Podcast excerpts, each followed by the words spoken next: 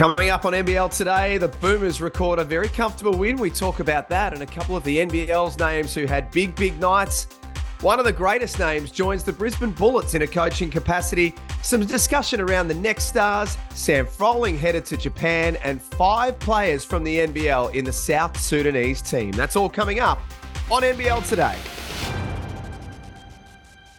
Very good morning. Great to have your company on NBL today. It is Friday's edition. This time next week, we will be talking all about game one of the championship series, but still plenty to talk about in the meantime. Jack Heverin joined by Liam Santamaria.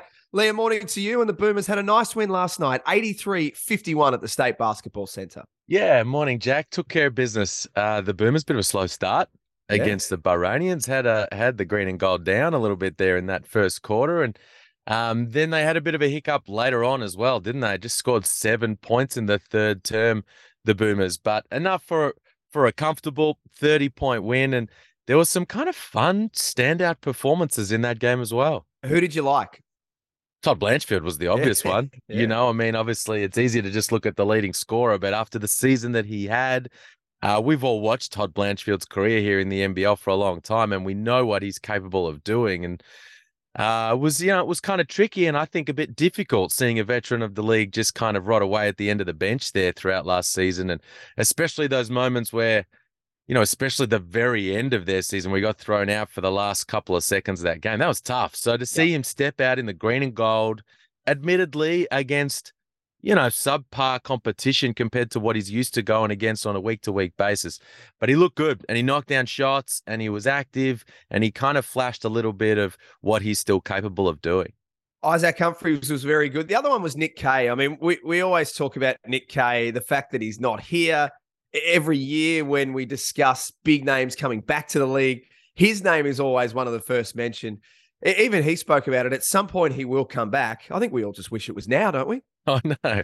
I know. We want him back. We want him back badly. Uh, he mentioned, of course, Western Australia is home for him, so he said he'd love to come back to the Wildcats at some stage. No doubt that was nice to hear for the Red Army. But yeah, it's uh, it's always good to see him back out there for the green and gold. And while we're at it, shout out Reece Vague. Yes, please. Geez, he's he's really getting better, coming out, knocking down shots, and um, he's a weapon out there now. You know, he's strong enough to to hold his own interior on the interior defensively, gets boards. But as a pick and pop guy, you know, a guy that we've seen have success like a Jack McVeigh type in this league, like um, I would love to see someone pry him back from Japan at some stage. That would be very, very good. Well done to the Boomers and well done to the Brisbane Bullets. Justin Schueller, new coach, has made one of his first key moves, and that is to go with what you know and get Darryl McDonald out of Melbourne United to come and join him as one of his lead assistants. Very cool signing. Um, because of course, you know, he's an absolute legend, one of the greatest of all time uh, on the court. But uh, he's also been very highly regarded these last few years for his work at in that Melbourne United coaching staff, in that player development kind of space. And Justin Schueller, of course, we know, like as a head coach with Brisbane, one of the things he's going to be trying to do is is attract and recruit that young Australian talent that he's been working with over the past 10 years as the head coach of the under 17 uh, Australian team. So you got to have guys in your coaching staff then who can can get work done in that space. And so he's worked with Greg Vanderjagt before. He was his, he's his assistant coach with that squad and he's worked at at at length with DMAC in that space as well. So a cool hire. The Brisbane fans should be happy to have DMAC coming into their club. And a pretty straight shooter too. If anyone's had any time with Darren McDonald, he he'll tell you what he thinks, which is probably not a bad thing. Yeah, I think so. Yeah, and and also you've got Schueller, Vandy, you know, guys that are reasonably young in their, you know, in their coaching career weren't necessarily stars in the league. And you're working with Olympians like Sobey and Baynes. So to have an older guy who has well and truly that credibility in the locker room because he's a great of the competition, I think that will help. In the, in the same kind of way, I think that Pero Cameron helped that group yep. late last season. And best wishes to Pero Cameron and Pete Crawford, who are headed to their next move. So we wish them all the best to the Next Stars program, which you're doing some wonderful work with at the moment. We don't expect you to go into too much detail about what's being planned for the future, but did want to pick your brain a little bit on what Matt Walsh, the, the owner of the New Zealand Breakers, had to say that They're looking at potentially three options for a next star next season. I think the thing here, Liam, is that this is an organization who are seeing the benefit in the Next Stars program and what it can do for them, but also what it can do for young men coming in. Yeah, and they're doing it really well, aren't they? I mean, what what's happening with Rayan Rupert in particular this season? It's I don't know, it's almost like a blueprint for how to go about it in terms of immersing a next star into your rotation, uh, working with him, supporting him, and then you know, bearing the fruits of that labor over the yeah. course of the season uh, as he develops and the contributions that he's been making late in the year and in the postseason is is a beautiful thing. And I thought it was cool to read the comments from Matt saying, you know, it's part of our strategy with the club is to try to grow our brand on a global scale, and our involvement in the Next Stars program is an important part of that. So RJ Hampton was the the guy who got that rolling for them. It worked out tremendously well in terms of Ousmane Dieng being the 11th pick in the draft, and it's been a roaring success this year with Rayan Rupert. So they're invested in the program, and make no mistake prospects, their families, and agents have an interest in the New Zealand Breakers as a result.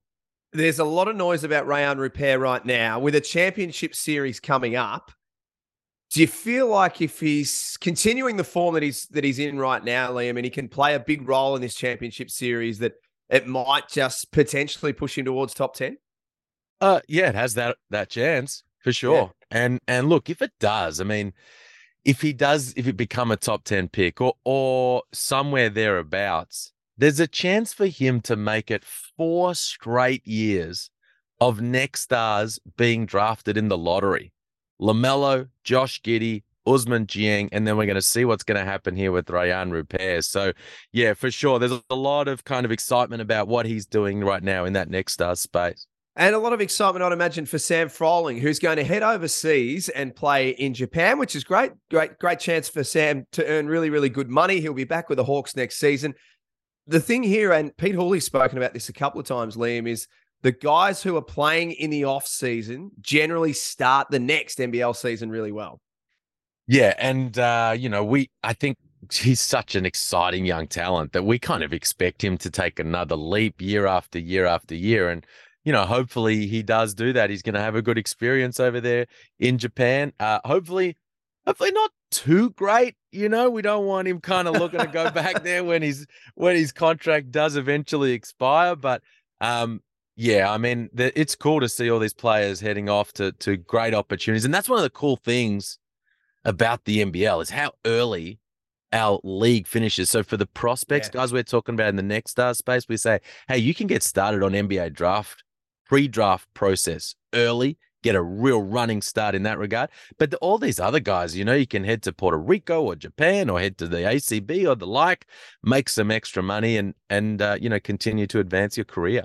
And so we want him to be good, but not great in Japan. I think that's what we're taking away from that. Let's finish up with the South Sudanese national team. Their squad of 12 has been selected for their next games. And great here that five NBL players will be part of the South Sudanese team.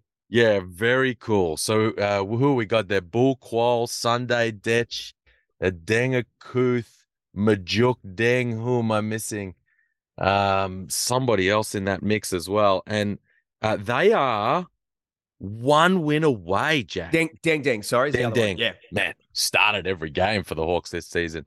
One win away from qualifying for the World Cup, which would be massive, making, making history but potentially here for qual- the, being the first country in Africa to qualify for the World Cup in their first attempt. So they play Senegal, Egypt, and the Democratic Republic of the Congo.